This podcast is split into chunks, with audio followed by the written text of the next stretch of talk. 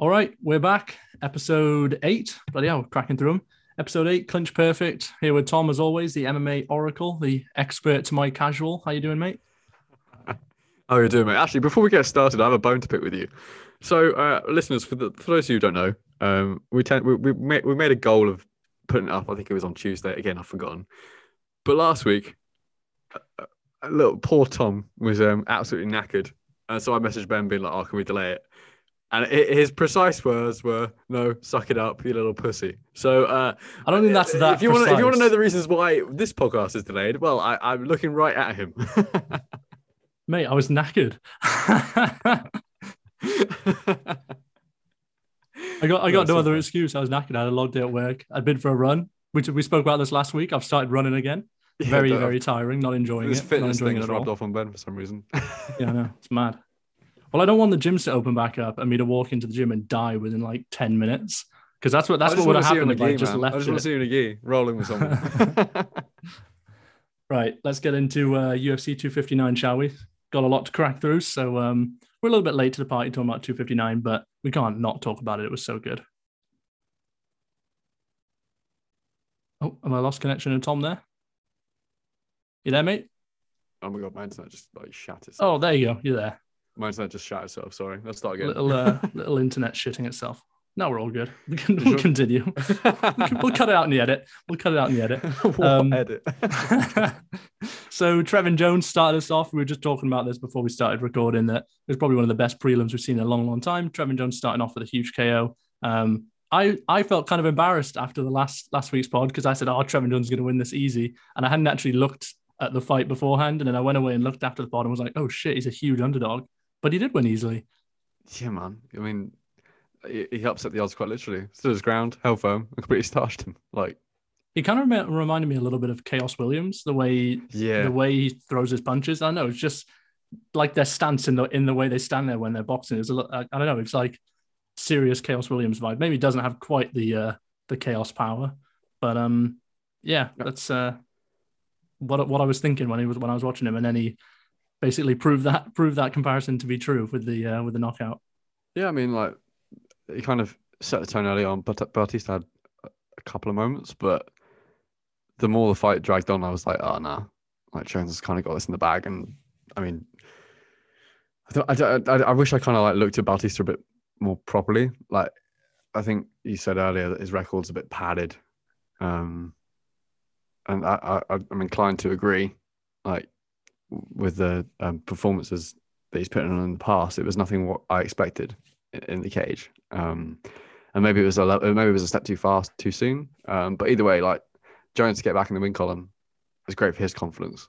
Yeah, And to open the the, card the last one stripped for the uh, Yeah, exactly. retest, which is just bullshit. but it's it's like I don't know. It's it's a great way to open a cracking card with like absolute banger, and it, it got it. I mean, I'd I'd argue it got better from there on. Like I was really impressed with Uros Medic. Yeah, Medic, I, I've got a stat here I was going to read out for you. Um, he's landed 87 strikes in three minutes and 52 seconds of fight time across that fight and across the contender series fight that he had. And he's been hit twice mean, 87 that- to 2. The, the, he trains at King's MMA. I'm not surprised. Like, their striking is levels above a lot of other gyms, and he carries a lot of power in those hands. Like I felt a bit sorry for Cruz, really. But I want to pitch something to you. Right, I've got an idea. Uh, This is, I mean, it's far off in the future. It's, it's way too, way too early for now. But This is going to be absolutely fight with- stupid, isn't it? imagine a fight with him and Rafael Fiziev. Can you just imagine the fireworks? He's huge, by the way, for his weight class, Mhm. Medic. Holy fuck, the guy's big.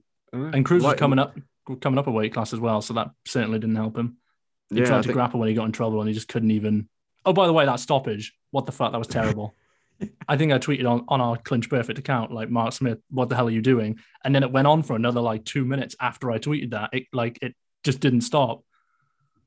bonkers, isn't it? I, I, I have a bit of a bone to pick with Mark Smith, but we'll, we'll address that later on. But Seems like the refing gets worse every week at the moment. I know, and I don't understand how. Like these are much the, the the top. I don't want to slag them all off because I think Marc Goddard, for instance, is incredibly talented, but yeah, some of them are a bit past their peak. I think. Amanda Lemos also uh, continued the KO train. Her uh, striking looked absolutely insane. I mean, Livinha Souza was a bit of a disappointment, to be honest. I, I thought she would try and initiate grappling immediately and try and get that to the ground. Um, I mean, Lemos is a good grappler as well, but just standing there with her back to the cage, getting pummeled by Lemos, getting picked apart, basically, was uh, not the brightest game plan, if I'm honest, from uh, from Souza. Sean Brady, absolute beast. Uh, I think there was some question marks. People were saying maybe Jake Matthews is a bit of a live live dog here to to get an upset based on experience. Um, I know he's he's only like 26 now, but he's been in the UFC what feels like forever. Uh, but yeah, Sean. I mean, Jesus, that like there's levels, as we always say, there's levels, and he showed that Matthews is a decent, you know, to good grappler, and Brady is a fucking elite grappler. Put some respect on Sean Brady's name, man. Like he stepped it up a gear, right? Like, I think people knew he was good, but I don't think they realized how good he was. And that arm triangle was just, I mean, it wasn't really even the made. right angle to get no. it in there. Yeah, just absolute ridiculous squeeze. And, and the, the and the transitions he made on the ground, like switching position and and just keeping Matthews like firmly on the mat. That's not easy to do. Like Matthews has looked good recently. Like, well, Matthews showed good defense within that fight, even as good as mm. Brady was. Like there were times where you know you thought maybe Brady was going to sneak a sub in there, and Matthews his experience is good, like you say. But the, the reversal roles as well. That was something I was really impressed with, and he just showed really good fight IQ for someone who's like I think he's like what 14, 14 and 0. I really want to see him push him up the rankings a bit more. Like I, I feel like he's good enough. Paul Felder sings his praises highly, and he trains at a good gym. So I'm, I'm really excited. I'm really the thing I'm, I'm most excited about as well is his striking. Like he didn't really get to see much of it against Matthews, but he has decent hands as well. And I mean, welterweight is just crazily stacked. So well, that's what I was going to ask you about next. Was uh, he called out Robbie Lawler and Li Jingliang after the fight? The Leech. Uh, we know the Leech just absolutely destroyed Ponzinibbio, which was a little bit depressing, but I don't I don't think I want to see Sean Brady demolish Robbie Lawler. I'm not gonna lie. I don't think I want to see the ruthless Robbie still lives strong in my heart, and I don't really want to see that. I'd rather see him fight the leech. I think the leech would be about a better litmus test anyway. Yeah, I like, think Lawler is kind of done, to be honest. Yeah, uh, yeah. It'd be a better name for him, obviously, in terms of getting that name on, you know, getting a little bit of uh, hype on the hype, a bit, bit more hype on the hype train, I should say, because there already is a, a lot of excitement around Brady. Um, Another another person who there's a lot of excitement about, or was a lot of excitement about, Carlos Ulberg. What a fucking disappointment. Yeah, I mean, I've written him on. I was I literally writing my notes. I was like, he rocked Big Ken early on with a head kick. You're not going to go um, for Nzechukwu. No, mate, I'm not even going to. I've been it. practicing since last week after I had an absolute nightmare. Yeah, I'm just not. I'm, I'm not even going to try and save myself the embarrassment. But yeah, it, I think his low guard was just so stupid. Um, well, and he had his chin way up in the yeah. air. Well, and uh, straight line as well. Yeah, but, didn't move. I don't know. So like, apart think... from not moving his not moving his head off the center line, having his chin way up in the air, and having his hands real low, apart from that, his defense was great. I think in, I think in his defense, like he like he probably could have put Kennedy away at the start when he rocked him with the head kick, but he didn't capitalize. Like he kind of, I think his cardio really affected him. I don't know. if Yeah, a lesser fighter he would have put away right off the bat. Yeah. Um, you know, Kennedy, a, Kennedy showed bit... his experience because you know he does mm. have more experience in Ulberg. Obviously, not a lot, but compared to him. And but uh, it's also good to see as well, like Kennedy kind of again, not, not I sort of get the respect, but like get himself back on track. Like, yeah, I love when a, a fighter who's kind of well, it's this exact situation basically when you've got a, a, hype train that hasn't really proved anything and is a massive favorite. I think Ulberg was like a one to three favorite, and then the guy who no one's talking about just wins, not easily, obviously. It was a great fight, but like wins convincingly, I'll say, convincingly. Yeah, and it, uh, not that he was money on the mic, but he was so well spoken. Like Kenny doesn't really trash talk, and I kind of, I kind of like that about him. He's sort of like this like dark horse in the division. Um, and I, I, I kind of I lost lost Paul Craig aside. I mean, we said that about Ankalaev, right? Ankalaev lost to Paul Craig. Anyone can lose to Paul Craig. Yeah, and you can go on and like put together a ridiculous run and still end up fighting for the title. I kind of feel like Kennedy can do the same if he can sort out. I think his slow starts could hurt him as he goes higher up the rankings, but against someone like an Ulberg, it paid off. Um, but again, for like for me, this was like one of the most exciting fights on the card. Like I found that like I was I loved it. It was just pure entertainment from start to finish, quite literally. Um, You were talking, you were uh, talking about um, Kennedy on the mic. We forgot to talk about Medic on the mic. Did you see his first interview? He was like, "Whoa, Joe Rogan, I love you, man." He thanked him for his win. He said, "Thanks, Joe, for my win." the Church of Joe is crying. and then I think he ended. He signed off his interview by saying, um, "Train by day, Joe Rogan podcast by night," which I don't know. Some people might have found a little bit cringe, but I thought it was just nice to see like a guy with like no like no negative vibes at all, no ego, no nothing. Like he was just excited to be there, excited to be on the big stage, excited to prove that he belonged there. Um, and yeah, t- you know, speaking of post fight interviews, we're gonna give a shout out to that. Um, what what do you want to see next for for Kennedy? Because I was looking at the rankings and and one I picked out was Cutelaba. I think that could be a bit of a banger. He's Yeah, obviously coming off technically two losses because of the losses to Ankalaev. yeah, that's a good one. I, I think that would make sense. Again, not that it's like history repeating itself, but if you look at what Ankalaev did, he lost to Paul Craig and then built himself back up, kind of thing. That would make a lot of sense. Um, let me just take a look at the rankings real quick. Where's, where is Kennedy? Oh wait, hang on. I mean, to be fair, I mean it's only like a couple of places higher, so that probably wouldn't make much sense. But like Khalil Rountree would be fun. um, Prachnio was another one I looked at. He just beat Rountree. yeah, yeah. Who was, who, who Although I feel like Kennedy against Prachnio could turn into a, a fight similar to the Rountree fight, where it's just super slow and neither of them really want to engage. Whereas that wouldn't maybe happen Cutelaba. Abreu, just because of like the position. I don't I quite kind of understand. forgot he existed. Not gonna lie. Yeah, I mean, fair. Ed Herman, that may be another one. I I'm don't know. still, It mad, depends how, still it mad at how, him for ruining Mike Rodriguez. depends how far they want to push him up. Because, like, uh, for instance, like a, the lead say wouldn't make much sense because he's 8 0. Like, I and he's got a fight Butch, which Yeah, we're going to talk about in about 20 minutes. Yeah, exactly. um, let me have a look. Alonzo Menifield, that'd be fun. But I think he's also got a fight book, doesn't he? Or he's just. He had that one cancelled with William Knight, but I think they are planning to rebook it. So maybe Yeah. the winner of that. Um, I think Knight's ranked right next to Kennedy, so maybe the winner of I mean, yeah, that, that'd be pure fireworks. So I'm all up for that. Anyway, speaking of um, forgetting they existed, Jordan Espinosa fought Tim Elliott. That was the, by far the, the worst fight on the prelims, but there was a little bit of fun in there uh, with uh, Tim Elliott basically calling the guy a wife beater on live national TV, and the UFC like bl- tried to bleep it out, but they didn't really manage to get it in time. And uh, yeah, it was it was a good moment. I think it was end of the second round, was it? Elliott was, I mean, he, he was all over him for most of the fight, like a rash. We know what Elliott can do to someone who's below his level grappling wise, and that's exactly what he did. And he was lying on top of him. He's like, "Oh, you're a wife beater, huh? I heard your girl messaged me. She told she told me you're a wife beater, or something like that." And uh, Espinosa with a forearm on his neck was like, "You don't know the full story." and Such good impression. coldest coldest line of the night was like, "I know enough, bitch." Um, mate, that that fight brought me to literal tears. Like That's it. I, that's why I'm talking about the only good moment of the fight. yeah, I, well, it's interesting, isn't it? that He's been, as you put in our notes, he's been removed from the rankings. I have a sneaky suspicion that there's either some form of investigation going on, or he's been cut. I'll find. I'll, I'll have it.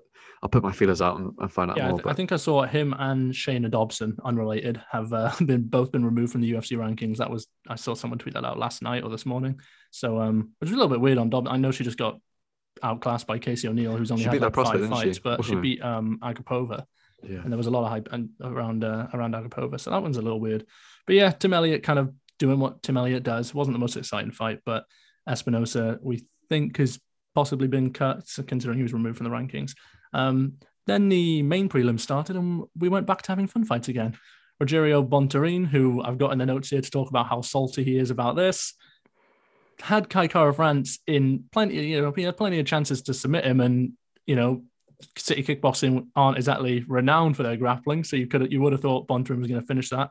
And if I sound a little bitter, it's because I had a lot of money on Bontorin to win by sub, and uh, Kai Kara France survives and wins by knockout. And Bontorin is super salty about getting knocked out cold on his face.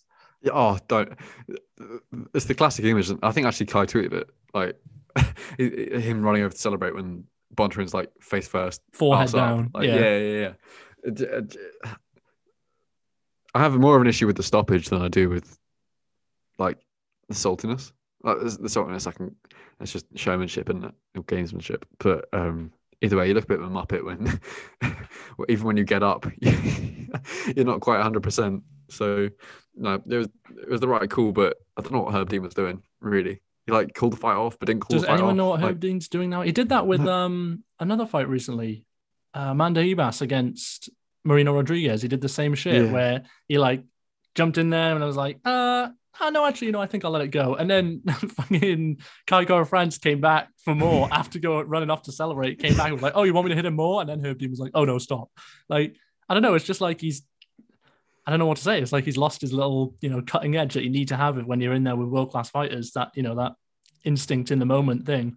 Herb just doesn't seem to have it anymore. should have been waved off the minute he face planted. Like Yeah, it was completely poleaxed, is what I wrote in my post fight notes. Like he just completely poleaxed him. It was a right on the button shot. Um, and again, we say about like building momentum. Like it's good to see Kai back on track. Like he's had a fair few distractions in the UFC. Um, who would have foreseen Kai Kara France flying the flag for City Kickboxing as the other two lost? I know.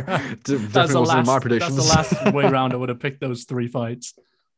But again, like again, flyweight is so exciting.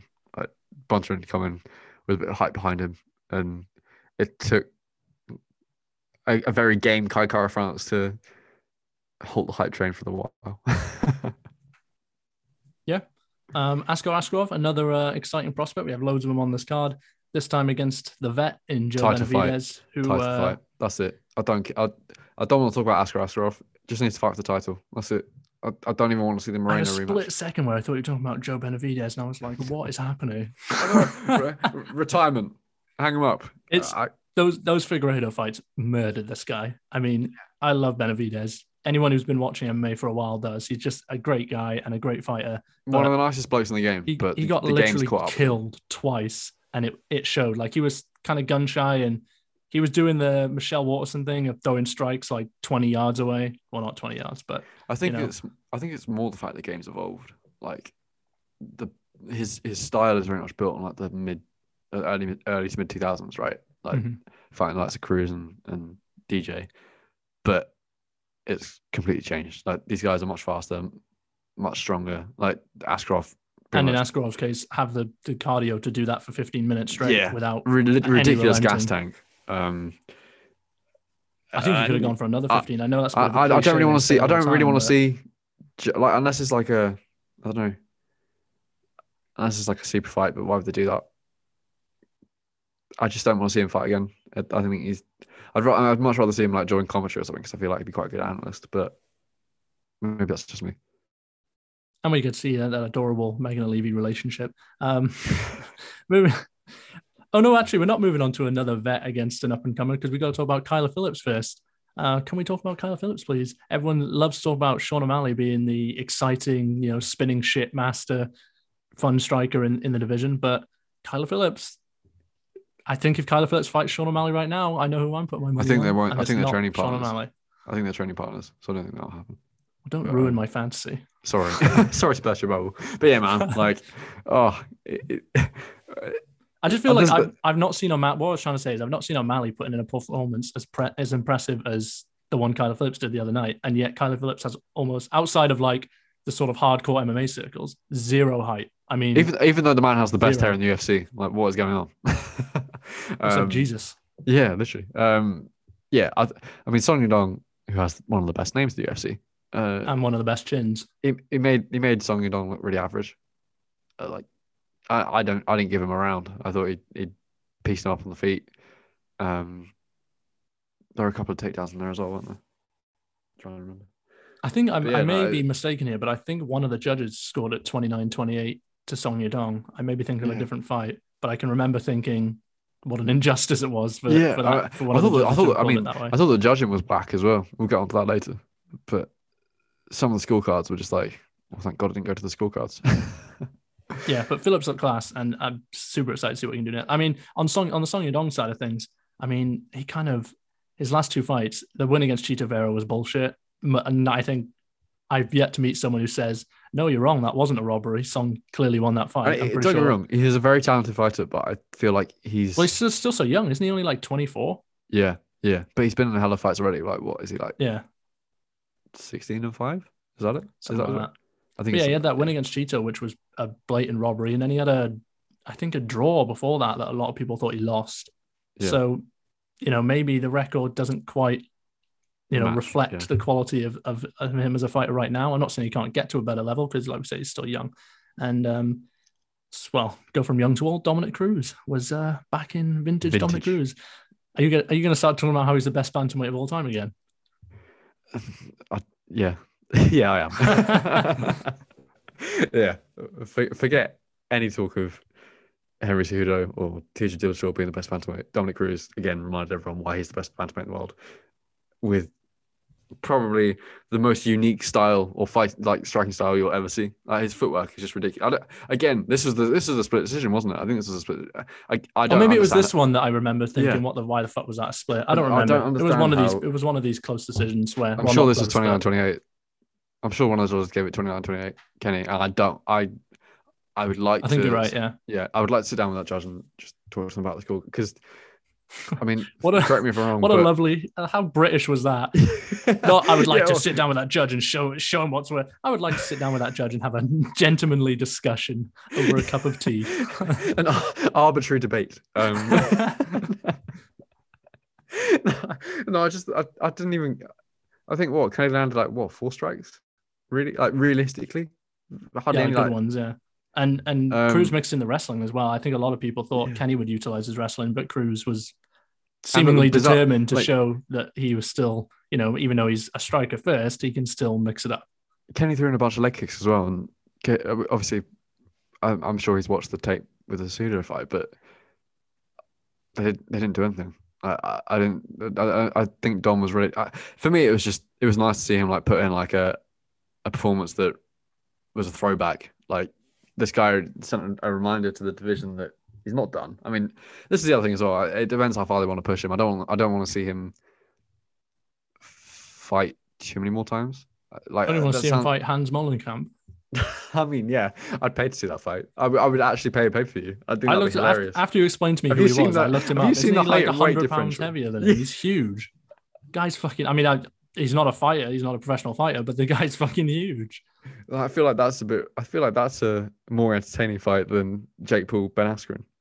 But um, yeah, Let's put him on I- the same I card. Let's throw him on that card. I've got, I've got, I've got a pitch for you. Again, this is like, this is what I think they should do next. I think they should do Dominick Cruz versus Frankie Edgar, the fight that we should have got ages ago but didn't. I think that's the fight to make. That's what I was about to ask you. Who should Cruz get next? I put Yeah. on the notes Frankie Edgar or Rob Font. Oh, I would love Rob Font because I if Font won that, he instantly you instantly have to talk about him as a title contender. Like there's no he's now doubting it now. If you knock out Moraes and then beat Dominick Cruz, then you're instantly in the title. And I want Rob Font in the title picture because I Do predicted him know to be champ. My, I, I know they're not going to do it because they're going to do Sandhagen, but do you know who I think should fight Rob Font? TJ. Go ahead. I want. I want to see Dillashaw. I want to see Dillashaw versus Rob Font. I feel. I, I feel like Rob Rob Font. Rob Font. I feel like that stylistically is a better fight than. Maybe I'm just trying to protect Cruz. Who knows? protect Cruz from those ridiculously heavy hands that Font has. Um, yeah, I, I, Frankie Edgar would be a good one, and Edgar's slightly above him, coming off a loss, and then they can. Uh, I don't know if they if they have a war, they can retire. I don't want to see them take too much damage, so if they have a war, they can both retire. And the thing uh, is as well, like the, if either one of them wins, they'll uh, be back where they want to be in the rankings. a lot of people will have like mixed opinions, let's say, of Cruz, but I don't think that should take anything away from what he's achieved and what I he's think it's done because as a of because people like, don't like him as a commentator. Yeah, I think- but you got you got to separate the two, right? Like, yeah, you can like DC as a fighter and you can dislike DC as a comment and vice versa. And I think Cruz as a fighter deserves to be in the Hall of Fame, in my eyes, anyway. I think oh like definitely. everything he's achieved in the sport, um, and the, in in my humble opinion, the Cruz that fought Cejudo is not a true reflection of the Cruz of like 2014, 2015, like that level. Um, but again, I don't, I don't want to, I don't want to th- see him thrown to the wolves. So let's do a legends fight. Let's do the super fight that we didn't get before. do a super fight now. It's not really a super fight anymore. Um, well, fucking not super fights. Starting the main card, Alexander Rakic versus Thiago Santos. I was one of many who was expecting an absolute fucking banger. Fireworks, Like, yep. I thought Santos. He was talking before the fight about having anxiety in the in the Teixeira fight, and that's why he was a little bit kind of anxious in that fight. Well, having anxiety, and that's why he was anxious. Still, um, that kind of felt like they both were anxious in this fight. Like neither of them really wanted to engage and risk getting knocked out and embarrassed on the big. It kind of like for Rakic, I, I kind of got the feeling that you know it was, it was his first time really on the big stage. I know he's been a main. I think he was a main event against Smith, or at least a co-main. I might have been a main, uh, but. There's, you know, this that was a fight night where you're not got any, you know, so-called casuals watching. This was a huge pay-per-view with three title fights, so I feel like maybe the pressure got to him a little bit. That said, he still did win, but you know that's not the type of win that's going to propel you and get you loads of fans, is it? No, this is the chance for him to make a statement, right? Yeah. Like, Santos clearly doesn't have knees, and yet he basically eked out a really boring. Dis- I mean, I must and admit, Rakic has absolute thunder thighs, I must add. So I he could, he could have kicked the shit out of Thiago Santos's legs. I nearly fell asleep. I'll be honest. it's one of those where I was like, oh, I'm gonna have to like get like cocktail sticks or something to keep my eyes open. But yeah, I feel like it was a missed opportunity. Uh, I think he might because he, he was calling for a title shot, and I was like, mate, there's no way you can get a title shot after that. Like, No, if he'd gone out there and knocked him out, then yeah, go ahead, call for the title shot. But Yeah. Like that's just not gonna happen. Like I said, I I'm kind not- feel like he I- I- I think- missed his chance. I think the next step for Rakic is the winner of Reyes versus Yuri. That's like, I think that's the natural progress. And to be fair, that's And Yuri, if fight. Yuri wins that, he would force Rakic to have a fun fight. Like Yuri doesn't have boring fights, so Rakic couldn't do what he did against Santos. and that's like again pure fire. That would actually be fireworks. So I'm all up for that. In terms of Santos, though, I don't know. What do you think? I I'm I never advocate for a fighter to leave them in the octagon, but I don't know what Santos. I don't know what I don't know how high he can go. I don't think he can go much higher than the level that he's at, and I don't want to see him take unnecessary damage, considering the defeats he's had in the past. Like he's sort. Of, I don't know. It seems like he's he's on the downward spiral. Well, I mean, unfortunately. You, as as legendary as it is that he fought on in that Jon Jones fight with the knee injuries he had, and then has come back and fought what three more times since then, or two more times. You can't be the same fighter after you have you know need surgery to repair MCL, ACL, meniscus, every everything in his fucking knee, whatever it was. Those oblique like- kicks. Yeah. Yeah, like especially with the game the way it is now, maybe, maybe 10 years ago, but there's and everyone, you know, we just said Rakic should have done it, but everyone that fights Santos is clearly going to go into that fight thinking, and, he, and I think Rakic actually said it in his interview afterwards. He said, like, I knew his knee was bad. And uh, Joe Rogan said, like, oh, so you, were you targeting the knee because you knew he had a bad knee? And Rakic kind of got a little defensive. Like he thought, oh, I don't want to come across as a dick here. Like I'm trying to destroy this guy's like ligament again. But like if you're a fighter going into a fight with Santos, then that's what you're going to be thinking. And I mean, just imagine like Santos I versus do, I do worry for him. Yeah. It's it's not something I personally want to see. But Well, that's so, look, like you, Mm. like you just said, Ankalaev. There's some. If you look a little bit down the rankings from where those two that just fought are, it doesn't get any easier. Like there's no one there that's going to give him an easy fight and let him just get back in the win column and retire on a win.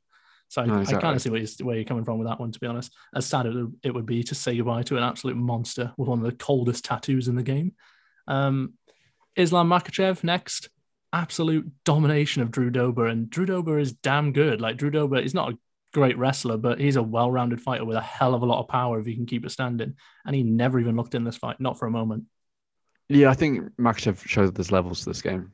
No, I, that's not a criticism of Doe, but I I think as I was saying, our, we when we were texting during the fight, I was like, I think he's a good fighter, but that's not good fighters aren't necessarily great fighters. And I think Makhachev showed that there's there's a massive difference in terms of the wrestling, and uh, I, I've seen loads of comparisons to Khabib, right? But it kind of feels like like Khabib feels more tactical in terms of his wrestling, whereas um, but in terms of his chain movements and everything, whereas Makhachev's kind of like uh, he just keeps on shooting, if that makes sense. Like he just keeps on going until he gets the. And whereas Khabib almost felt like he was very formulaic.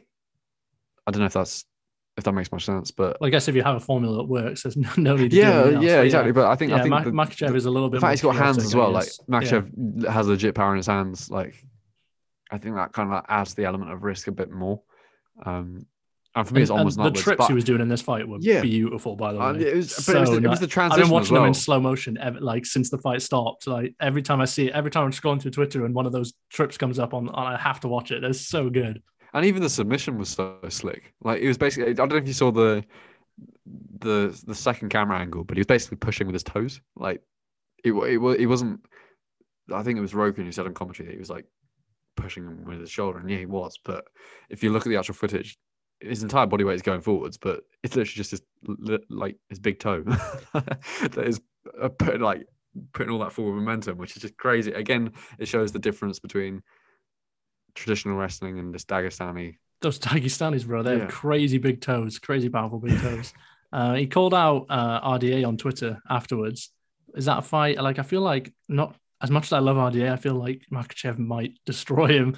I think I RDA better gives up takedowns. Like, he gives up takedowns easily. I think I have a better matchup anyway. I, that? I, I want to see the lightweight version of uh, well, it was lightweight already, but by that I mean the the Khabib Tony fight that we didn't get to see. That's what I want to see. I feel like it's a chance for Tony to either like restake his claim in the title picture. Do you not worry it would just be an absolute repeat of Tony against Oliveira?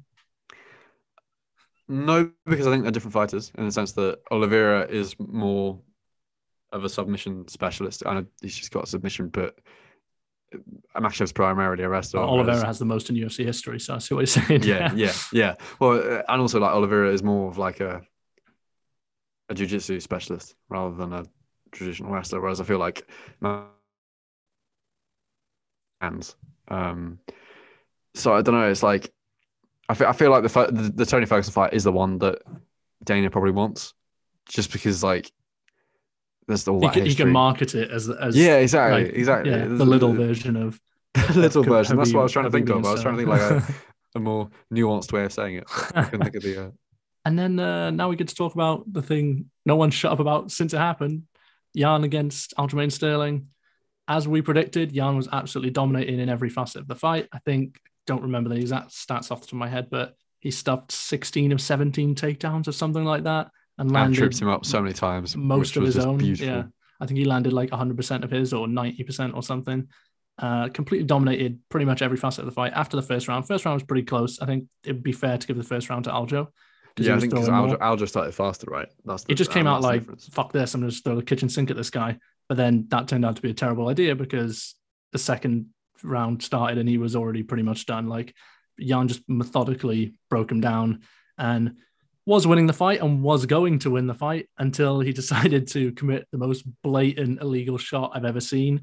And before we start on, this, I just want to say, like, I actually I'm in the camp. I know it's I think it's quite kind of considered quite a casual outlook. I see this on Twitter where there's people saying, "Oh, he's faking it," and then there's people saying, "Oh, well, you get kneed in the head, you're casual." Um, I don't think he was faking it. I do think he milked it. Yeah, but that said. In terms of the fight, it doesn't actually matter whether Aljo milked it or not. Yan broke the rules blatantly and was punished correctly. So, you know, and that's coming from someone who, you know, picked Yan to win and bet on Yan to win. Like, it doesn't actually matter whether you think Aljo milked it, was really badly hit, was a little bit hurt, was quite hit. It doesn't matter because the punishment fit the, you know, if it had been a kind of in a scramble and he just caught him coming up as his hand left the, like hit the ground, you know what I mean? Like, if it'd been one of those and they'd inexplicably called it a DQ instead of a no contest, then you could have had complaints if you're Yan, but he has no one to blame but himself. It was completely as blatant as can be. He broke the rules and was justly punished for it. I complete, I completely agree with everything you've just said. And my biggest gripe with the whole thing is actually nothing to do with the two fighters. It's the refereeing. Like, I don't understand why the decision was put in Aljo's corner. Like, why ask Aljo if he's okay to continue when the guy's literally just been kneed in the head with a really vicious strike? It just doesn't make much sense to me. Uh, and the commission needs to do a lot more in that kind of situation. Like, they should step in and be like, no, right, fights off. Like, you have to look at the replays. Like, even if you slow it down, there's a lot of venom in that knee, and at such a close range, like it's not. eh, I've seen people draw comparisons to the Anthony Smith and Jon Jones. It's a different scenario because it's not in the center of the cage. That was like on the um. Well, it was on the fence, wasn't it? It was on the the side of the octagon, and it was it was they, they were much closer together. Like, I think they were. I think. I think. Correct me if I'm wrong, but I think Jones was in the clinch. So Yeah, but Yan got like a full wind up, like yeah, 100% exactly, exactly, power. you And exactly. like t- uh, people complaining about that being a DQ loss is like a football team being 2 0 up, getting a man sent off for kicking someone in the face, and then complaining when they lose 3 2 because they were down a man. Like, you know, yeah, that's the reason you lost, but it Let the was punishment fit the crime. just, yeah, if the punishment fits the crime, then you can't complain. However, I do kind of have a gripe with how Aljo's acted since the fight. I know he was kind of, I feel like he was kind of screwed over a bit by his teammates and his friends, putting loads of stuff on Instagram. And I know Mira put something on Twitter of them holding the belt and having drinks. And Aljo himself has not put anything like that on his social media. But what he should have done is just kept quiet about it, not said it, but instead people call him out about it, and he's He been a better baited PR into- team, hundred percent. Yeah, he's been baited 100%. into arguing with people on Twitter about, you know, oh no, it wasn't me that was posting that, and now then he's, you know, arguing with Cejudo, he's arguing with Yan, he's arguing with DC, like Ariel Helwani, like, dude.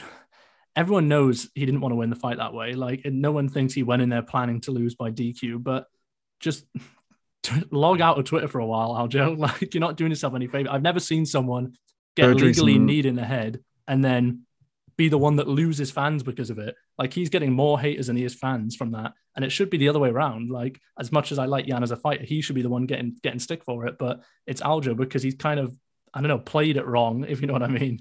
Yeah, I completely agree. He's like hero turned villain, if, if you can count yourself hero for being kneed in the face. I don't know, but um, yeah, I think again, like I have an issue with.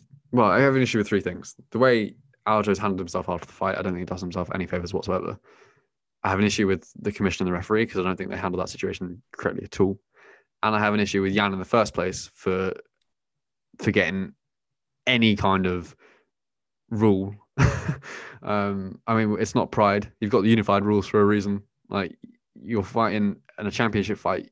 How, how what what's he had like 11, 12 fights in the UFC now? I think. Is that enough. He's enough Like, what the fucking rules are. Yeah, exactly. It's just it's mind blowing. And I, I don't understand the corner either because I don't know if you've seen the clip, but one in the corner shouts out like, "Yeah, that's fine." Yeah, hit him or something. when yeah, Yan asks him a question. But I think what he's trying to say is, yeah, like hit him with your fists rather than hit him with your knee. I don't know, like it just seemed a bit ambiguous, but it's. It, I don't think it's a good. I don't. I think. I mean, one, it generates amazing publicity, but on a sporting level, I don't think it looks good for the sport for a a, a, a fight to be settled by a, a championship fight at least to be settled by disqualification. It doesn't sit comfortably with me. But at the end of the day, by the rules, by the letter of the law, the right wa- the right man was rewarded, and I, I, I don't think any true fan, casual or not, can argue with that decision. Yeah, I uh, think- at, and- the end of the day, as much as I just criticize Aljo for how he's behaved since the fight, I feel like I can give him a little bit of leeway because it's such a unique situation. Like Mm. you, you often will say when something happens in a fight, "Oh, you know, I'm a fan. I I wouldn't know what to do in that situation." But that's not. It's it's another level further than that. This is the first time this ever happened. A title being decided by a DQ in the UFC. So it's not just, "Oh, I'm a fan." I no one, not even another fighter, knows what's going on in his head right now. It's a completely unique situation. He's the first person ever to have been in this situation. So I feel like as much as I just said, "What you know, what the hell are you doing? Get off Twitter." I can cut him a little bit of slack because like he's in a completely new situation that no one's ever been in before. Uh, what, one thing I um, didn't understand was that YouTube video he put up, giving a bunch of excuses about things that happened during the. He, I think he said he believed he was winning the fight, even, or that he said he, that he thought he could have he could have won. Which I'm sorry, he wasn't going to win. If he didn't get needed, he was losing that badly. He might have even got knocked out in the gassed. fifth. He'd gassed by the the end of the first round. He might have Uh, got finished, to be honest, if the fight had gone on. Yeah, uh, but again, that's kind of like bizarrely. That's why I don't. I don't. I'm not really asked about the rematch. Like, because it was pretty dominant after after the first five minutes. yeah, and I- think it'll be the same again, if not worse. I feel like, uh, but it depends. Actually, I was I was listening to um, Sean Sheehan from um, Severe MMA who was talking about like the size of the cage, and he made a good point. Like, I feel like a bigger cage could actually favor Aljo, in the sense that he might actually be able to put together some takedowns. I mean, Well, we said this that- last week, didn't yeah, we? yeah, this was one of those weird situations where the smaller cage, we, you know, normally you say, "Oh, the smaller cage benefits the grappler," um, but this was one of those weird situations where it actually benefited Yan because he could use the cage as defense when he, you know, when Aljo did get a grip on him. But that, I guess that didn't really happen anyway. Aljo didn't really have any decent takedown attempts, and he kept trying stupid spinning shit that just resulted with him with him giving up his back to Yan, which was absolutely insane. Um, but yeah, credit to to Aljo for originally being like, "Oh, I don't want to win this way." Credit stripped away for releasing a 25 minute YouTube video with a bunch of excuses and letting his friends post stuff over social media and then going on to defend it on your own social media. I don't know what the hell he's doing there. Um, and he, he even had a go at DC, and DC was like, "Bro, what the fuck?" but uh, yeah, moving on to uh, an even more one sided fight. Amanda Nunes absolutely destroyed Megan Anderson, as pretty much everyone in the world predicted. And uh, Megan then said on her, uh, her live stream as uh, she's basically a live streamer now since she's unemployed, that um, the 145 division is gone. That's not been confirmed. I think Dana's actually said that's not true, but you know whether you take Dana's word for that, we don't know. But Megan said that she's come to the end of her contract and she's not going to be fighting with the UFC anymore. She's not been cut; she's just come to the end of her contract, and also said that the 145 as a division is gone. So if that's true, I think um, celebrations are in order in the Tom Ward household. Um, unfortunately, even though I think my prediction will come true, I don't think it's quite true yet. I don't think, think we've had um, an episode of, of this podcast where you haven't said they need to cut the 145 division. I mean, they do. I, would, I, I literally have no interest in seeing that division anymore at all. Like, uh, even after Juliana Pena's like ridiculous WWE esque um, call out. But I think that is actually what I've just said is actually the reason why I don't think they'll cut it. I think they'll give her like a couple more. Isn't Pena 135 though? Uh, I'm pretty sure Pen- Pena's bantamweight. She, I thought she was feather. But we can talk about that if you want. Juliana Pena, in case anyone Yeah, hasn't seen this, yeah. I mean, I said, might- I uh, might have she's mixed up the weight classes. Wrestler. she said she's the best wrestler in her division, and she would beat Nunes because she started doing are MMA match. sure? She said because I thought she was. I thought she was meant to fight Holly, unless I've got confused. Um, well, one of us is confused. Anyway, No, the no, point, on, the point of what I wanted to talk Give me a about was uh, was Pena saying that she's the best wrestler in the division and that she could beat Nunes because Oh Nunes no, lost. you're right. It's bantamweight. Of course, I'm right. Nunes lost to Cat Zingano and uh, Pena beat her. And so, by MMA math, which we all know works flawlessly every time, she would easily beat Nunes, which is just the dumbest shit I've ever heard. She called herself the best wrestler in the division one fight after getting submitted by Germaine de Randamie. Who, bearing in mind, is a very decorated kickboxer. We hasten to add. Yeah. D- again, no, uh, it's weird, isn't it? Like bantamweight and featherweight, I kind of have no interest in anymore, just because she's so dominant. I also have the same issue with women's flyweight. Like, her, unfortunately, her and Shevchenko so Nunes and Shevchenko are so dominant that it's kind of a bit stale for me. Like, don't get me wrong, I love seeing Nunes starch people. Like Megan Anderson's stanky leg had me giggling quite literally on the sofa. But um, yeah, it just it, it- there's nothing there. Like Danyelle Wolf versus Felicia Spencer. Like, We've already talked about this. What a joke of a matchup that Yeah. is. it's- and What a joke. I think they've actually just they've just signed a featherweight as well. I can't remember her name off the top of my head. And then you've got people like Aspen Ladd knocking about, and just I don't know. I don't really feel like there's anything to challenge her. I mean, actually there is, but give it two years. The, the, the fight, the only fights I want to see from now on are a Claressa Shields boxing match followed by a Claressa Shields MMA match, but that's not going to happen for like the next three years at least. Um, the only fight that could come sooner is maybe a Kayla Harrison super fight, like. I actually feel like Aspen Ladd might have a chance if she can if she can last like the first seven eight minutes. I feel like Aspen Yeah, I mean, I would, guess you have, could- you could- would have a chance. I don't know. I guess you could ask. You could you could say that the I thought I personally thought the de Randamie stoppage was a bit early. Mhm. That was my only caveat. But yeah, again, I think the trouble is the divisions are so shallow. Like Megan Anderson or Megan Anderson, however you want to pronounce it, for for all her. I mean, I think she's quite entertaining. Don't get me wrong. I think she's a, a great personality for the sport.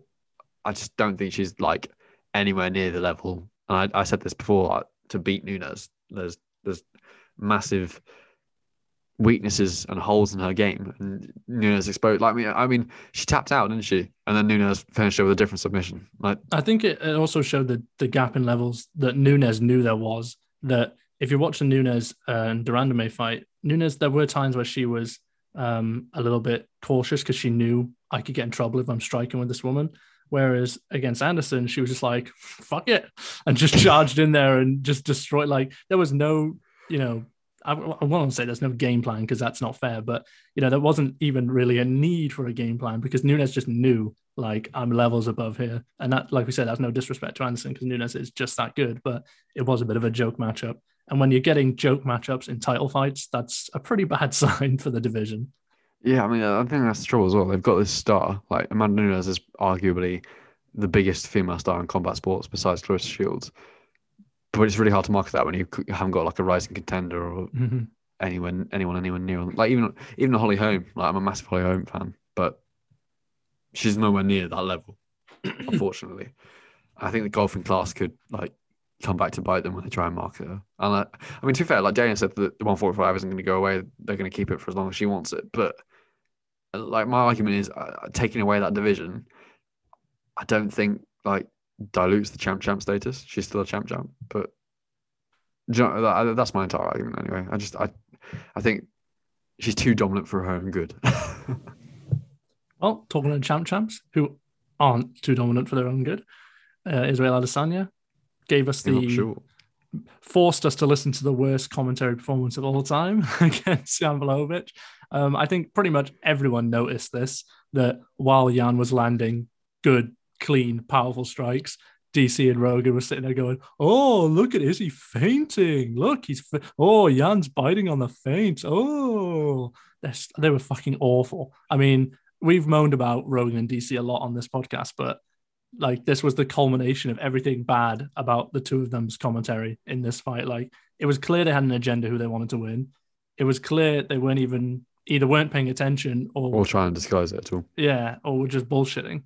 And um, besides that, I, I, won't I won't take away from Blachowicz's performance by ranting about DC and Rogan. Uh, he was pretty phenomenal. I think he did kind of everything. If you were if you were picking Blachowicz, he did everything you would have wanted him to do and more. Like he was the better striker for most of the fight, and also mixed in the wrestling when he needed to. Yeah, I think. I mean, I, again, I wrote in my post fight. I was like, uh, we messaged each other. I said the same. I think the weight difference helped a lot. Like Izzy was landing, but he didn't necessarily have the pop because I don't think he made necessarily the right weight adjustments to find out 205. Whereas Blachowicz has obviously fighting a lot heavyweight all his career and carries that extra muscle. Yeah, exactly. Like he probably, got that absolute boulder of a skull as well. He probably came in at about 215, something like that. So again, a massive gulf in, in terms of weight. And he just fought smart. Like Izzy in the first round, I thought did quite well. Landed some decent shot. I, I I could see the argument you give the first round to Izzy, just in terms of like the volume, and he did trouble him a couple of times. But then Jan kind of like took over and stepped up a gear. And I've seen a lot of critics of Jan, but I don't know. He's, he's kind of like the people's champ, personally. Like if there's a the there's a BMF, I think Jan has a uh, has a, a claim for the BMF title. Like I think um he, he's like everyone's favorite uncle or everyone's favorite Polish uncle. That's kind of like the. Yeah, did you did you see after the fight he said uh, he wants a rematch with Izzy, but not in the octagon at the ping pong table. he said they'd agreed to have a ping pong match after the fight. So um, well, again, I, I, don't think Izzy, I don't think, them. they were both really classy after the fight. I have to say. I don't think Izzy's stock dropped that far because he kind of like as he alluded to, he dared to be great didn't necessarily make the right adjustments, and I, I thought we fought well. I thought I thought I didn't I didn't think he did too much wrong actually in terms of maybe he could have thrown a bit more. Um, I think that's that's the only thing. Maybe volume and and putting a bit of weight behind those shots might have helped him out a bit better, and maybe trying to scramble rather than sort of giving up position on the bottom.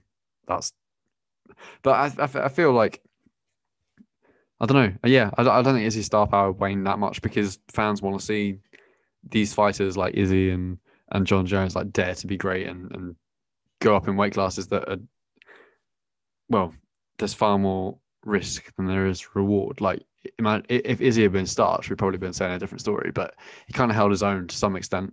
Um, and I, I, think there will come a point actually where Izzy could become a light heavyweight champion in the future. I just think ultimately there's a Jan was the better man on the night and implemented his game plan a bit better. I thought, yeah, I, I thought the takedowns were smart because it wasn't just like again, this is just talking about MMA scoring. It wasn't ineffective takedowns in the sense he just took him down and lay on him. Like he landed enough to like win the rounds. I think that's again a veteran savvy move. Like is he? But I think that's also another thing as well in terms of the weight. We've seen people try and do that to Izzy in middleweight at middleweight, and people like Gastelum, who's a decent wrestler, and Derek Brunson, Vettori. Yeah, they've been able to do it because of the like. There's not much difference in weight and, and, and muscle and bulk. Jan to me looked much bigger, and I was like, not just in, not, not in terms of height because obviously Izzy's taller, but literal body mass. He looked much bigger than Izzy. I thought Izzy looked small, and he's obviously a really tall guy. But uh, uh what are your thoughts? Everything you just said. I uh no, I I I don't want to just uh, just steal all your ideas there, mate. But I pretty much you know think it's spot on. Like it, it's no shame on Izzy losing to the light heavyweight champ. It's not like he went up and fought the number ten ranked light heavyweight or something. Like he went up and fought the champion in, in his first light heavyweight fight in uh, in the UFC. I know he's fought uh, heavier weight classes in kickboxing before, but Um, yeah, there's no, there's no shame in losing, and like you said, dare to be great, and thought he handled the loss pretty well afterwards as well. Like everything he said was was pretty classy. Although one thing his team, not him, Eugene Bareman has said since the fight is that they're looking at Darren Till for their next defense at middleweight, which is obviously a little bit like, well, what the fuck? Um, the only way I can see that happening is if Till absolutely demolishes Vettori and then Whitaker beats Costa and does what he did last time when he beat Cannonier, where he's like, oh, I don't really want the title fight, mate. Um, was, which was really weird of Rob, by the way. As much as I like Rob, like that was so strange to just basically say no thanks to a title shot. Like he just I think be I think the caveat with, with Rob is the fact that Izzy dominated him. Like the, the, uh, Rob didn't win a round or even a second. Like, he didn't win. Like, He didn't win an exchange. He didn't win a moment. Exactly, and I, I think that's the thing that's like not necessarily playing on his mind, but that goes against that goes against him and is out of his favor. That is out of his favor. The fact that Izzy made him look well human. Like I, I think um I think Till stylistically is a really fun matchup, but It is a fun matchup, but he's not he needs anywhere he's close to that yet. and he needs to put on he needs to put together a win streak. Like I personally beating Vettori, what I think Vettori's like Vettori's ranked top ten, but I don't think he's he's he's not top five, is he? So No, I, I think yeah, no, I don't think so. maybe maybe Till needs to fight Vettori and then Hermansson and then maybe Izzy. That's like I think that's like best in my but I, I think again rankings kind of like mean nothing. It's all about your clout and and has the fact that that. the fact that Till and Vettori are headlining um, the first card on ABC maybe suggests that the UFC are, are thinking the same thing. Trying to Uh, push that, yeah. Yeah, Well, I, I again, guess I guess they probably think if either of Rob or Costa wins, that you can make the argument that well, what's the point? I mean, I, I know Costa was real drunk from all that red wine, but anyway, moving on. We've got some news to rush through before we talk about the uh, Edwards and Belal card, which we will rush through the news because we want to talk about this uh, this weekend's card, and we've already already been going quite long. Um, Henry Cejudo says he's back for real this time, and I just find it absolutely hilarious that nobody cares. Like he's been tr- he tried to do the oh I've retired oh no I haven't but like he's done the no I haven't bit like six times. He keeps doing the oh oh maybe I'll come back, trying to get interest. And I think um, Dominick Cruz alluded to this when he was talking shit about him. You know, before this last fight card, he was saying that like, dude, no no one cares. Like, no, the UFC is not calling you saying please come back. Like, um, as much as I love Cejudo as a fighter, when you know purely what he brings in the octagon is absolute beast. Uh, the cringe act can only get you so far. Like the cringe act can't actually make people like you if if, if it's if it's too much. it's run its Um, course, hasn't it?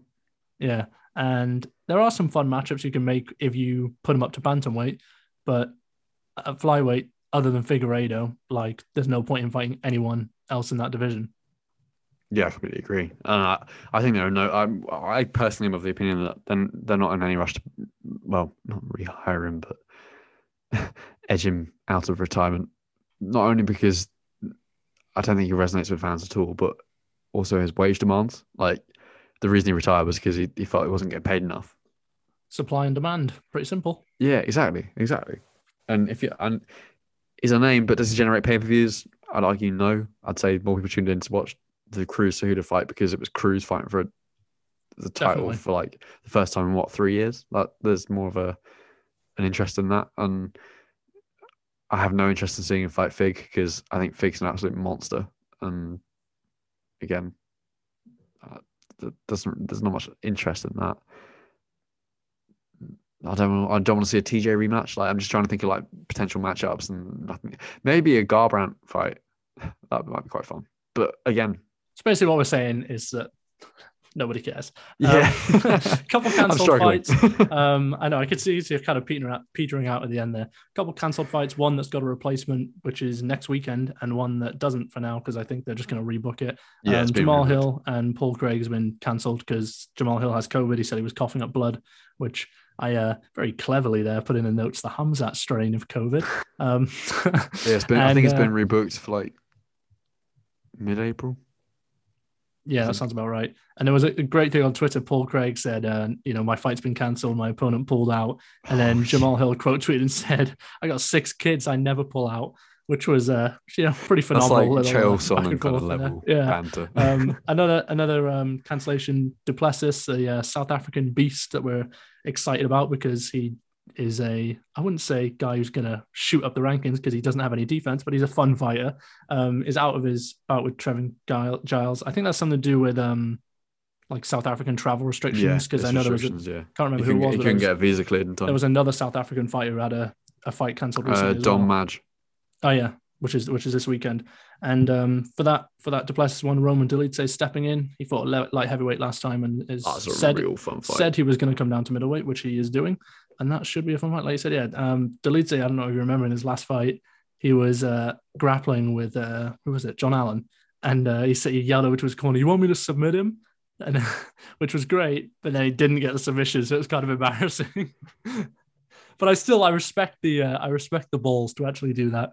Um, and then before we talk about the Edwards Belal card, I know you want to talk about Cage Warriors a little bit next. I mean, we can talk about it more next week because it's next weekend. But there's what three title fights in the space of three days, and a couple uh, a couple big names there as well.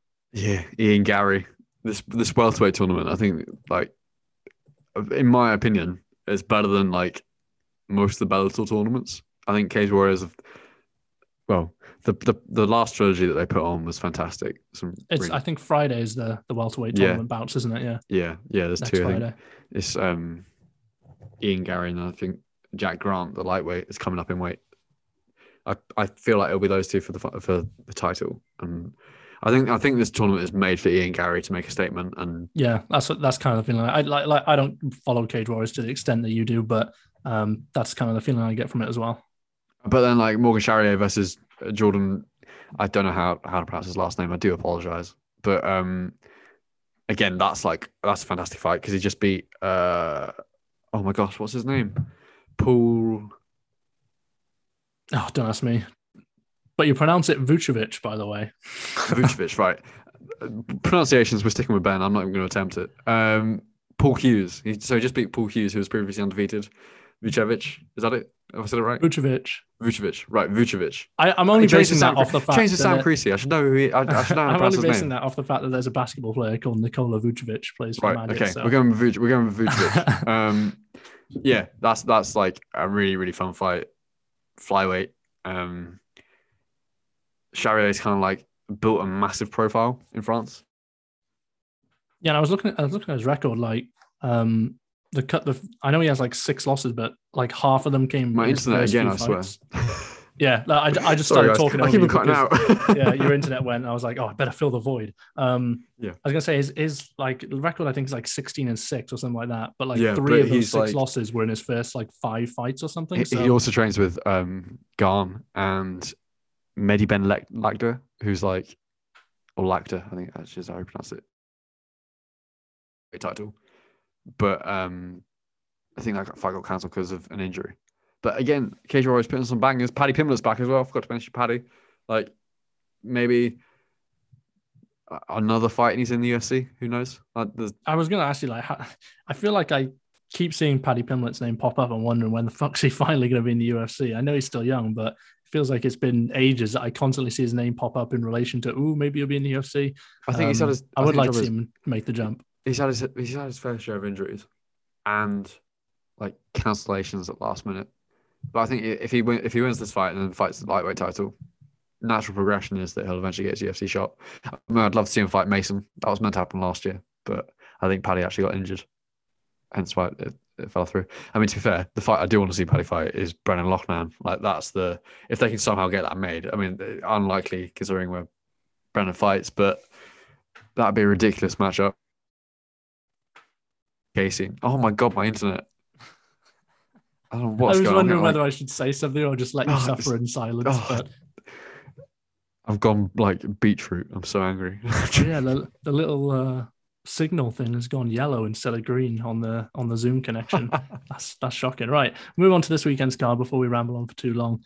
Uh, Leon Edwards against Belal Muhammad. Obviously, all the Brits will be watching this one in support of Leon. Um, we got a couple. Um, one change to the fight card actually is um, Nasrat. I'm going to fuck this pronunciation up. Haqparast um, is stepping Yeah, in to face. Rafa Garcia, and that's going to be a fun fight. I looked. I haven't looked a lot at Garcia, but I looked at a little bit. Um, it's Fat America lightweight champion. yeah, good good submission game, eleven and zero. I think like five of those are by armbar. So um, And I'll something for bar in Nasrat, MMA. What? something for Yeah, Nasrat to look out for there. definitely.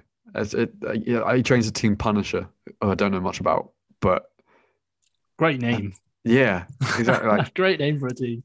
that, that just spells violence, doesn't it? Yeah. Um, Charles Jourdain is fighting uh, Marcelo Rojo, which is another newcomer. Rojo is 16 and 6. This will be his first fight in the UFC. 14 of those 16 fights, uh, those 16 wins were finishes. Um, but he is, as we spoke about before we started recording, he is coming up a weight class to fight Jourdain. So um, I feel like that's probably going to be a step too far for a you know a debut going up a weight class against a guy you know a debut against a guy who's you know not on the cusp of of breaking into those sort of top contenders. He's not quite there yet, but um, he has shown some real you know bright sparks in, in the few fights we've seen him in the UFC. And I know he lost to Fili, but um, I think there's a, re- a really fucking tough fight for Rojo coming in on his first fight. Yeah, I think. I mean, I was going to make an air joke, but I couldn't really think of it, like Air Jordan or something. Um, Pretty sure that's his nickname. yeah, no, I know, I know. That's what I was poking at. Um, yeah, I mean, he's only lost like Andre Fili, Des Green, TJ Laram- Laramie, Laramie. I think it's Laramie. Again, pronunciations. I do apologize. But he beat Du um Doo Ho Choi. Like, I think he stopped him. Yeah, stopped him. Yeah, he did. round. that was a great fight as well. again, yeah, he's never in he's never in boring. And a split split draw with um Kudabao, like that was his last fight. So last year, like he's never in a dull fight, and from what Rojo's record says, he's never in one either. So I think this could be a sleeper. Yeah, definitely. Um, Angela Hill against Ashley Yoder has been rebooked from a few weeks ago. They It's a rematch, fight at the yeah, they were supposed to fight at the end of February, I think. Could be wrong there, but um, Yeah, this, COVID. to me, as as ridiculous as it sounds, considering um, she's quite a big name and you know does media work with the UFC and stuff, I feel like this is a really must-win fight for Angela Hill because she's done a lot of talking about you know fights that she thinks she should have won, and and I think she beat Watson. I think she was very unlucky to lose the decision against Watson, um, but she's done a lot of talking and she's on a two loss streak. So then, she- if she then loses to Yoder, who I think is not far above like a fifty percent win rate, like she nearly has as many Yeah, losses eight, as wins eight and six, I think. um, yeah, like that's. I feel like there's a must-win fight for Angela Hill, and it's kind of an interesting matchup because you know Yoder's not going to want to stand there and strike with her, and obviously Angela is that's exactly what she's going to want. So um, it will be interesting if Yoder can can get her down and basically have some of the weird scrambles that she had with Miranda Granger. Yeah, I mean, well, it's a rematch, isn't it? They fought previously, and I think Hill won by a decision. I think. I, I, can- I can just I've see not the got same that in front of me. I don't know. I, I, think, yeah, I think it was a decision, and I, I can just see the same thing happening again. I think Yale, uh, Yale, Hill will piece up. I was combining Yale and Hill and Yoder. There we go. Uh, I think, yeah, Amanda will just, um, Angela even.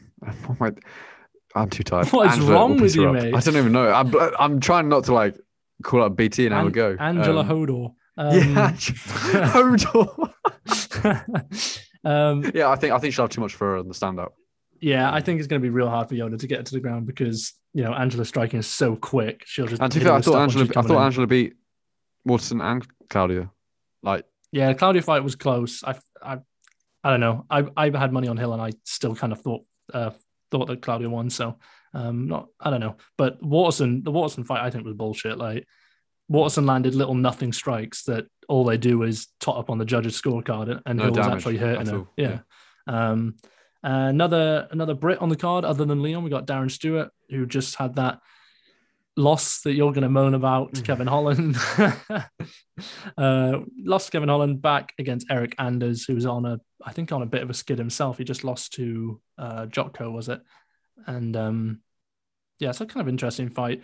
I worry a little bit that based on a couple of Anders' recent fights, he seems to have been a little bit, I don't know, gun shy compared to the maniac he was in his earlier fights. I worry a little bit that he could make this a little bit of a of a boring fight, but um, usually Stewart's fights aren't boring, so I hope not. Yeah, I feel like Stewart might have a bit too much in his hands. Like, uh, I don't know. I'm, I'm kind of the opinion that Anders might utilize his wrestling, just because like Stewart has shown a bit of a weakness to. I mean, not that he has many weaknesses, but he's shown a bit of a, a, a fallibility some to like heavy wrestling dominated games, and Anders is quite big at the weight class, so I feel like that might be the tactic that they try and utilize. But having said that, like Stewart has been training every. I don't know if you've seen his Instagram, but he's been training like pretty much every day since like lockdown started. Um, at like MMA clinic, and I can't remember what the fitness I, should know. I can't remember what the fitness gym is, but it's where like Billy Joe Billy Joe Saunders and a bunch of other fighters train. So he's clearly been putting the work in. And I really want to see him bit, make a bit of a statement. Like he's had his like uh, unlike maybe some of the other UK fighters like Till and um like Nathaniel Shaw. Uh, Nathaniel Shaw, Nathaniel. I'm I am so tired. I'm not even gonna like get- try to apologise mate, for you need to get some Nathaniel sleep. Wood, Jesus um, Christ. they've like Jack not really had, like- he's not really had- Nathaniel Shaw. he's not really had his uh, like much luck, I think, in terms of decisions.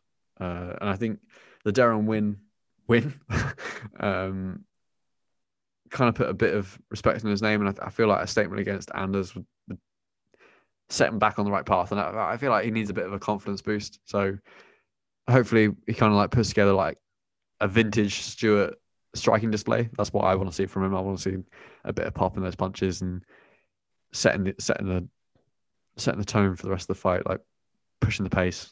That's what I want to see.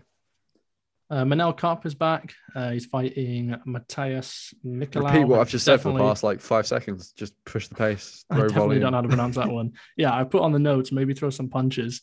Um, Manel in his last fight against Pantoja, I don't know what the fuck he was doing. It was like he thought he could just win by looking cool. Uh, but I think they're kind of feeding him a win here. Like this is clearly someone that the UFC want to push a little bit, hence why they put him in there with Pantoja on his debut. Um, I looked at Nicolau's record. He's got two losses. They're both by knockout. And if you're susceptible to getting knocked out, like And if you look at who Kape this isn't a good fight for you. I mean, he's he's coached by um, AKA, trains with Khabib. Like, I don't really know much about the other guy off the top of my head. No, I just looked at his record. There was a great clip that did you see of um, Kape and Khabib talking about football, and Manel was saying like, guru. yeah. Manel was saying like, bro, they like you're just reciting like Wikipedia information, which I actually agree with him on this. Like, oh, I completely agree. Khabib knows people were all like, oh, Khabib knows everything. It's clear he would like he. That's one. It's like book knowledge versus real world knowledge. You know, like it's clear he didn't actually know anything about football. He just like got on Wikipedia and memorized. that sports. PSG. What do we expect? Yeah. Um, but yeah, that should be a fun fight. And like you said, Manel does have some some good training in the bank there for um, a guy in Nicolau who I don't think has too much to offer. Maybe I'll be eating my words and look like an idiot, but I feel like, like I said with um, with Trevin Jones last week, just feels like kind of get the guy back in the win column because we want to give him a little bit of a push. Um, Jonathan Martinez, who has come off a couple really exciting wins, he had that sick knockout on um, Frankie Saenz, however you say his name. Um, he's fighting Davey Grant, who also just had a sick fight with Martin Day. He had that knockout in an absolute barn burner of a fight. That should be a fun one. That's another fun one. And then even better than that, we got Danny against Gavin Tucker. This is like guaranteed fight of the night. This is what should be co-main. I I am absolutely lost for words as to why it's not. Like, I don't understand how this isn't. It really doesn't make much sense considering what is co-main. Yeah, we've been high on Tucker since we started this damn thing. Like, if anyone wants to claim credit, it's us two. um, yeah, I'm really excited for this. I think I mean, he was already like 12 and 1 when we started talking about him, but still, still, we're taking credit. Um, like his last performance against Billy Q was sick. Like we spoke about it at the time. Billy Q is such a weird fighter to fight. Like nobody makes beating Billy Q look clean, and Gavin Tucker did. Gavin Tucker made it look relatively easy, even though um, Billy Q had a few decent moments in the fight as well. And then Dan Ige, you look at his record, like, yeah, he lost to Calvin Kattar, but before that, he beat Edson Barbosa. Like, like you say, this should be the co-main. Like on some cards, you could even make an argument that this could be a main card if Gavin Tucker had a bit more hype. it has him. fight of the night written Um, all over it. In my Yeah, eyes. like this is just gonna be an absolute banger. Um, but the actual co-main, what we're all here for, Misha Cirkunov against Ryan Spann. I said I Um, give him the straight face. shout out to Johnny Walker. Um, this I feel like this has got stupid Cirkunov. We spoke about it before. We both agreed on this. It's got stupid Cirkunov submission written all over it. Like there's there's no way Ryan Spann doesn't get caught in at least like six guillotines during this fight. yeah, or like an inverted arm triangle or something. Yeah, I agree.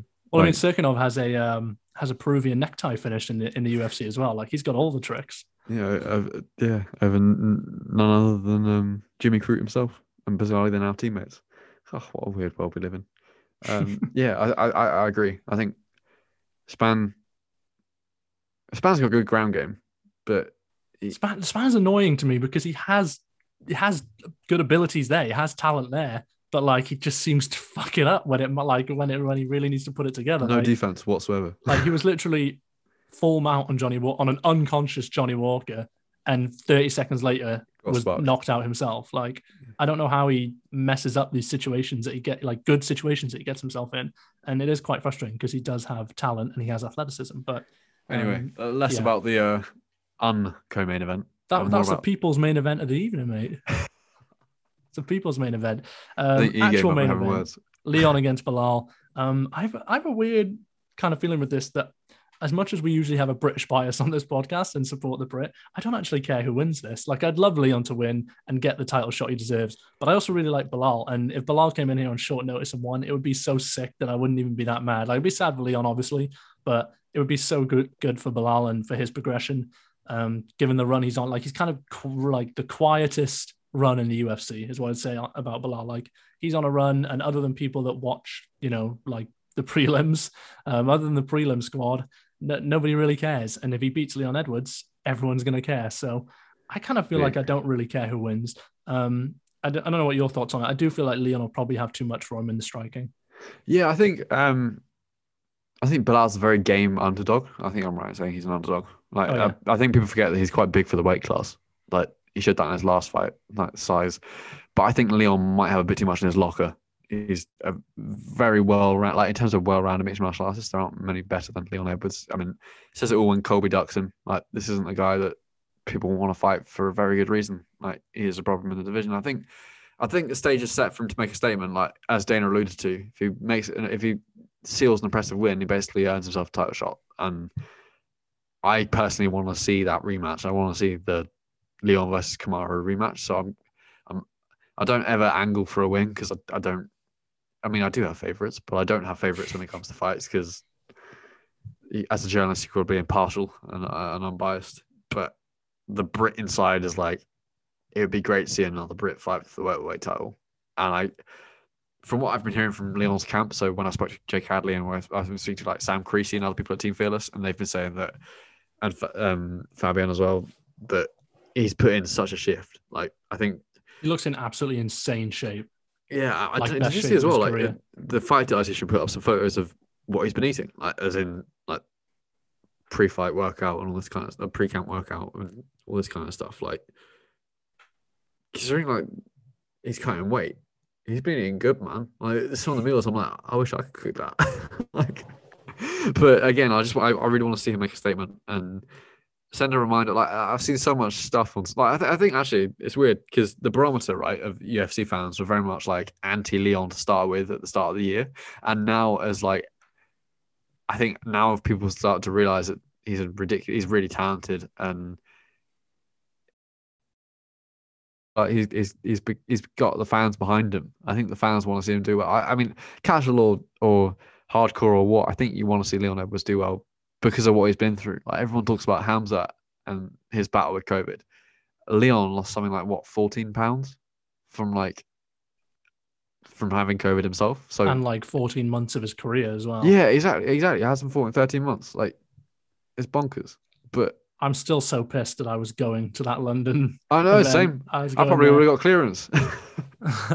no, I was I um, would have been sat up in the nosebleeds, um, drugged out of my mind. But that's beside the point.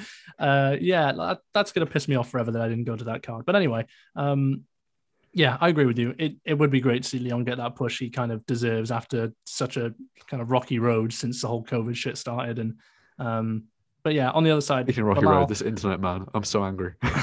you cut out a few times in, in your Leon Edward Edwards talk. I didn't want to say anything. Um, Belal, I feel like as good as he is, if he fights like he did against Lima, then Leon's going to pick him apart because he let he let Lima hit him a lot, and with no you know disrespect to Lima, he's not Leon Edwards. Like Leon Edwards, if you stand there and let Leon Edwards hit you, he's going to piece you up with those elbows. well, have you seen you that. Have you seen that eight second knockout that's been doing the rounds again? Yeah, Not surprised. Again, uh, uh, welterweight is one of those funny divisions, right, where it's very hard to like actually KO someone. I, I, I think there've been more. I was it was a stat actually. Off, I can't remember the, exact numbers off the top of my head, but there have been more like submissions and decisions than there have been finishes in the past. Like, which is understandable, obviously, but it it, it the, it's more glaring at, at welterweight because I feel Mhm. like the the power and weight differential is is far lower. Um, and yeah, I just, I just, I really want like again, he trains at Team Fearless. Like, unlike a lot of UK based fighters who go overseas, Leon has always trained at Team Fearless, and um, I forget the name of the other gym. There's another gym in Birmingham. They've of like got two where they bounce between the two, and he trains with like some absolute beasts like Jake Hadley, who's a, a future UFC fighter. Like it'd be good to put Britain on the map, and as I say, considering everything he's been through, like I'm just I'm, and again I don't root for fighters because Belal could come through and put together an amazing performance, but I just want to see Leon remind everyone why he's in the UFC. Yeah, and on that note, as we look forward to uh, Angela Hodor's fight, I'm naming the episode that. I hope you know that. Um, we'll uh, we'll leave it We're there. gonna We'll get some next week. absolute madness from. we'll be back next week, uh, hopefully talking about an absolute banger of a fight between Misha Cirkunov and Ryan Spann, the people's main event. Right, we'll see you. Peace.